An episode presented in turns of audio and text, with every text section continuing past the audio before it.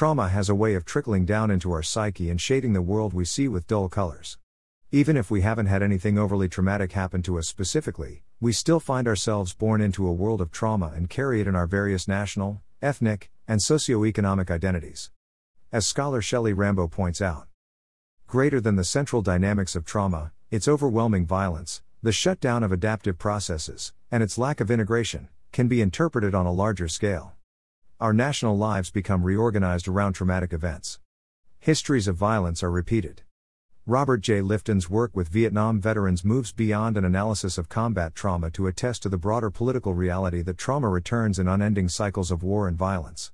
If experiences of violence are not integrated in time, they can, in fact, be unearthed in another time and in another form. According to Lifton, what is unresolved about one war becomes the seeds of the next war. Fragments of an unintegrated Vietnam reappear with a new face in Desert Storm. The struggle to reconstitute an individual self is transformed, as well, into the struggle to reconstitute a national self. Studies of slavery and racism in America point to the cycle of traumatic repetition enacted in respect to historical truths that are continually covered over and buried. Greater than. Greater than Shelley Rambo, Spirit, and Trauma, page 27. Peter's national trauma was one of an exiled, oppressed Jewish man. He lived in a land that had been taken from him, and he, like all of his Jewish brothers and sisters, was waiting for God's chosen one to arise and take it back.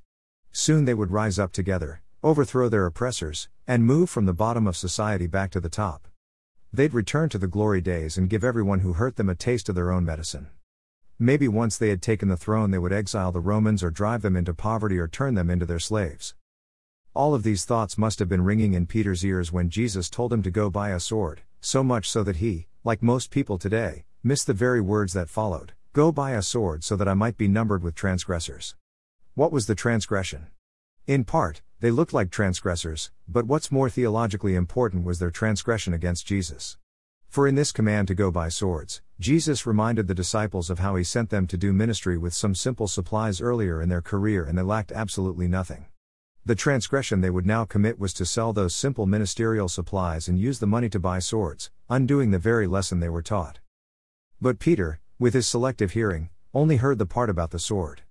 It matched everything he had already played out in his mind.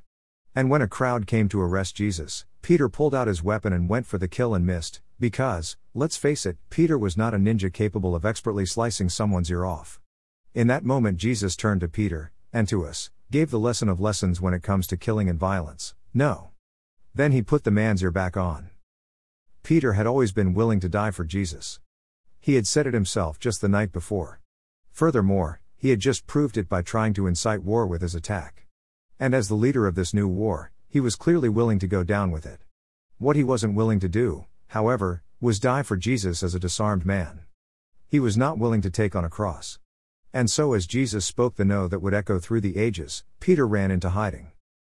Jesus taught a different way of overcoming. Jesus fought national trauma by willingly taking trauma upon himself. As N.T. Wright says, Jesus could see that the standard kind of revolution, fighting and killing to put an end to. Fighting and killing was a nonsense. All of this violence was a part of the domination cycle that belonged with Satan, whom Jesus said has been a murderer since the beginning. Violence is just Satan replacing Satan with more Satan.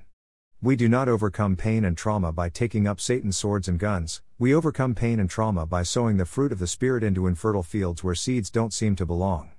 We forgive people of the debts they owe us, even though that's not how debt is supposed to operate. Like MLK and Selma, we take on suffering and let the world watch until they become aware of themselves. For as he taught, greater than throw us in jail, and as difficult as that is, we will still love you bomb our homes and threaten our children, and as difficult as it is, we will still love you. Send your hooded perpetrators and violence into our communities at the midnight hours and drag us out on some wayside road and beat us and leave us half dead, and we will still love you. But be assured that we will wear you down by our capacity to suffer. And one day we will win our freedom, but we will not only win freedom for ourselves. We will so appeal to your heart and your conscience that we will win you in the process. And our victory will be a double victory. This is the meaning of the nonviolent creed.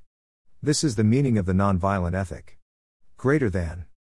Greater than Martin Luther King Jr. This devotional was created out of the themes of Matthew 26 47 56 found in today's reading at commonprayer.net. Below are the various AI created pictures I typed into existence via Midjourney to mock up artwork for today's post.